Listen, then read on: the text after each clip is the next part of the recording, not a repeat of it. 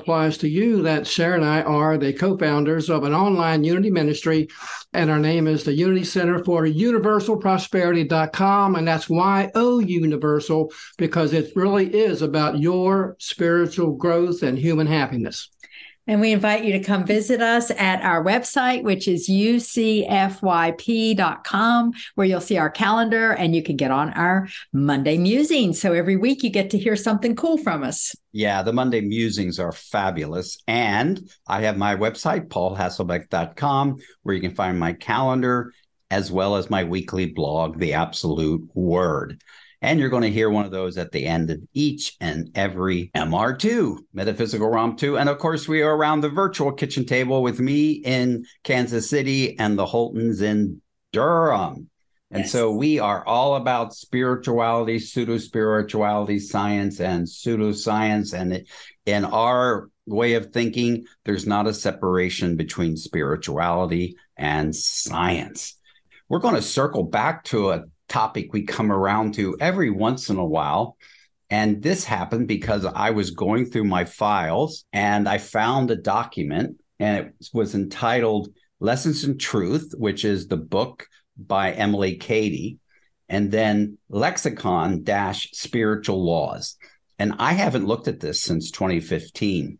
And it's a really good example of how we can get information that looks official and then therefore we should believe it. And we need to look at it and question it. So we're doing laws, we're doing questioning, unquestioned answers, and all of that gig. Are you guys ready to romp? We are. I was born ready. Okay, so you were born ready. I mean, this is true. we should call we should call you Ready Man and give you a cake or something.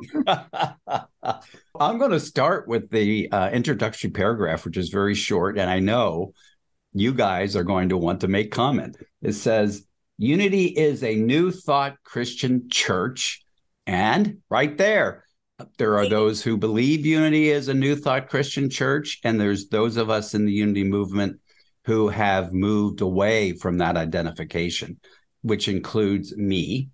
And then it says it has no doctrine, dogma, or hierarchy. Well, this is where we oops. break up laughing. yeah, well, yeah, that's that's a good intention, but it doesn't work out completely.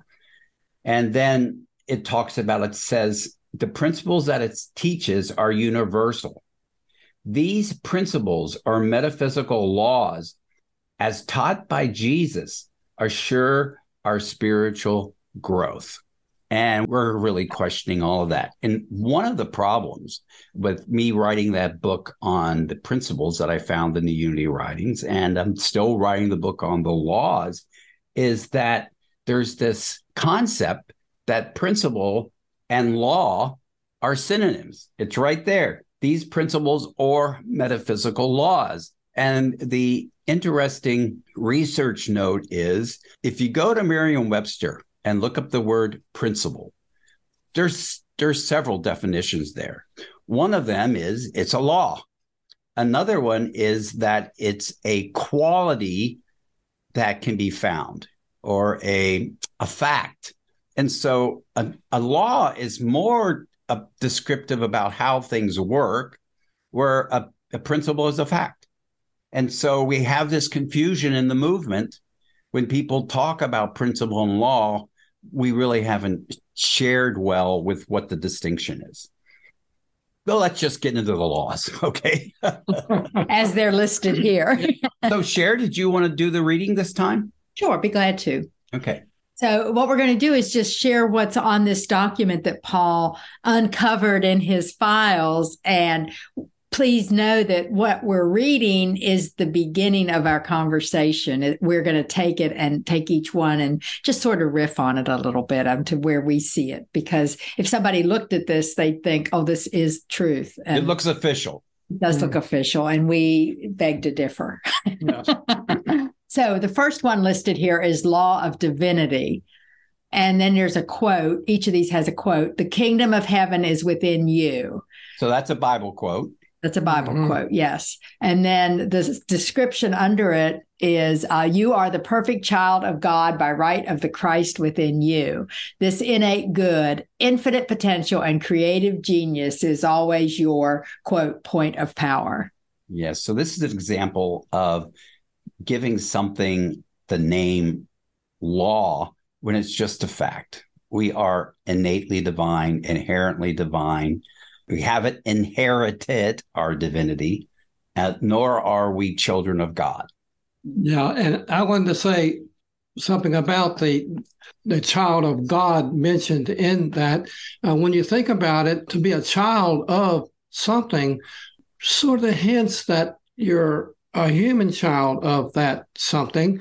And humankind has an anthropomorphic penchant, it seems, what I mean by that is anthropomorphizing is assigning human qualities to things like vehicles, stuffed animals, electronic devices, statues, ornaments, vehicles, the universe, deities, etc. And so this is an example of humankind trying to anthropomorphize this life force, which is God. Yeah. I think you just said it all, Bil.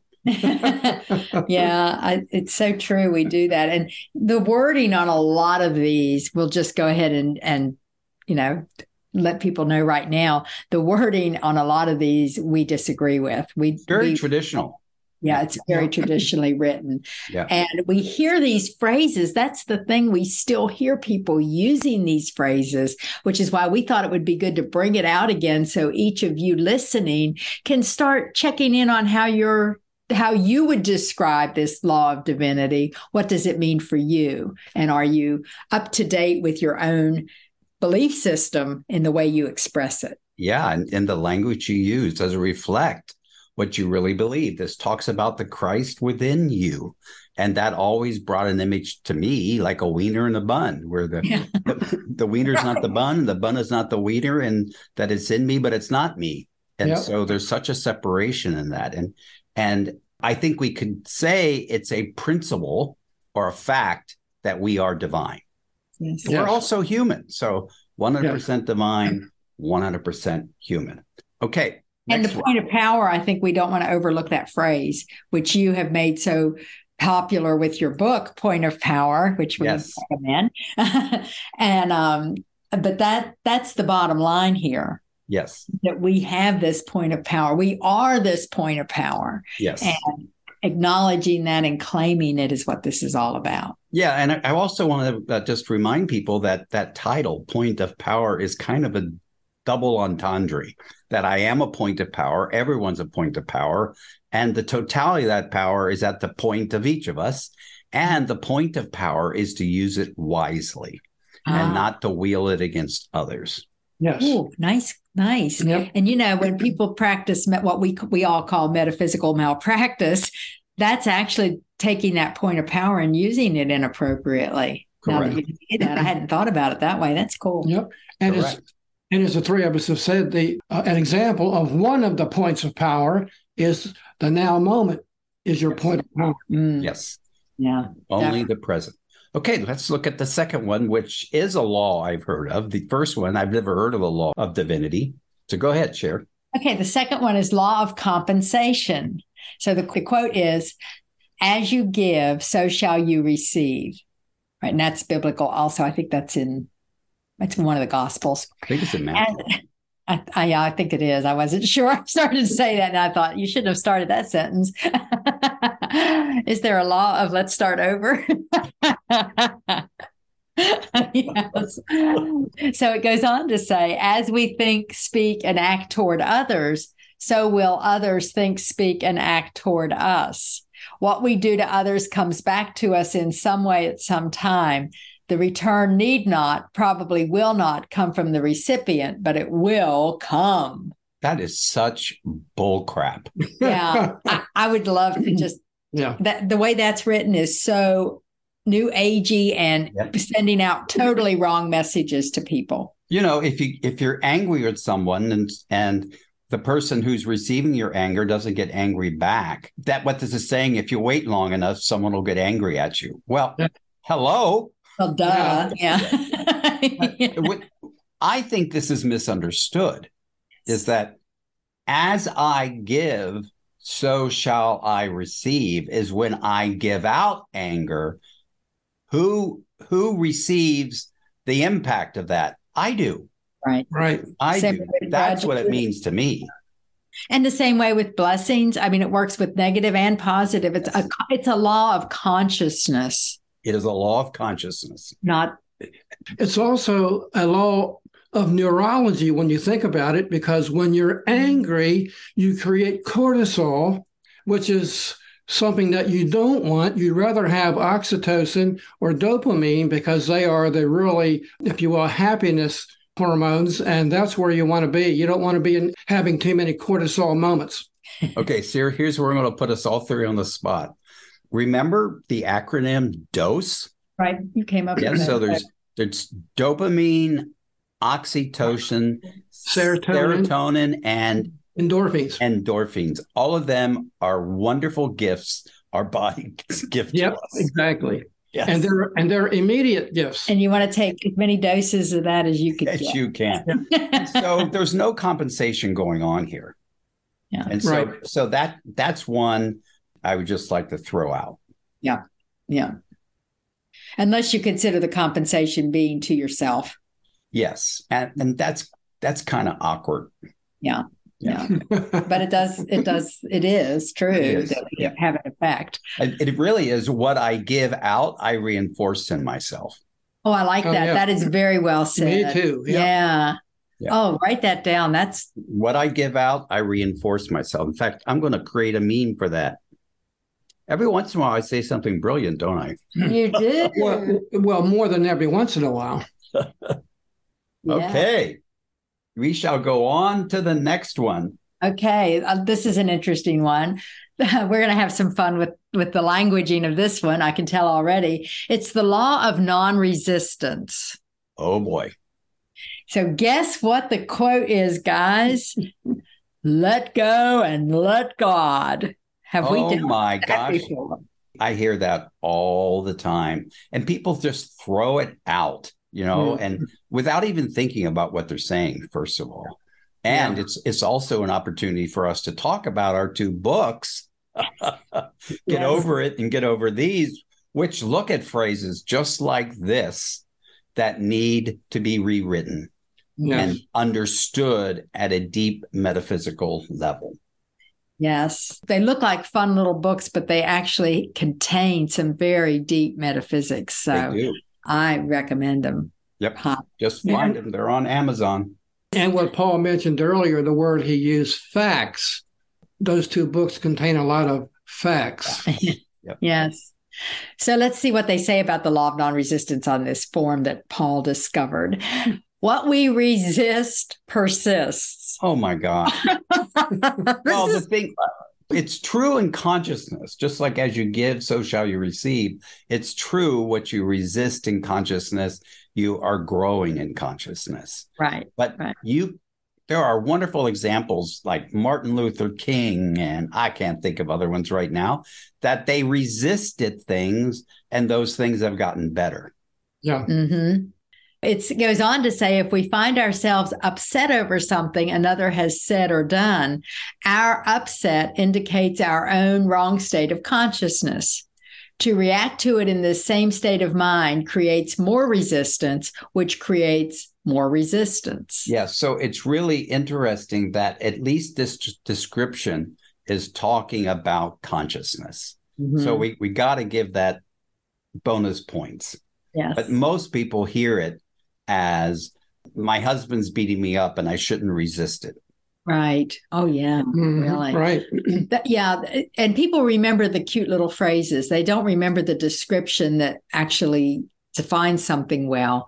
They're remembering, oh, let go, let God, what we resist persists. So, yeah, I, it, it, this one is a mixture of the two. And that again is that reminder that even things that aren't true or aren't truth have may have some part of truth within them. And that's what makes it so hard to identify it sometimes. Yes. So we're always looking for the truth kernel, and that's what we do in those two books. Get over it and get over these. Bil. And I've got a question. If, if, for example, if someone says, What's wrong with racism or prejudice or misogyny? And according to this particular uh, post, it says that our upset indicates our own wrong state of consciousness. I wondered if you want to jump on that. Yeah, if, if we get upset over something like that, why would that be our wrong state of consciousness? Yes. And there is this thread running through New Thought and New Age of labeling things wrong or bad, which is often so inappropriate and not useful. Right. And that's where the power of discernment or wisdom is so important. Yes. Judgment, depending on which word you use, all three have been used in in describing the 12 powers. But just knowing how to evaluate things, and some things are inappropriate. Yes. You're just wrong. And you need to be able to acknowledge that, name it. Yes, yes. And feeling bad is not necessarily a bad thing. Yeah. Right. Yeah. Yeah. Do you want to do one more?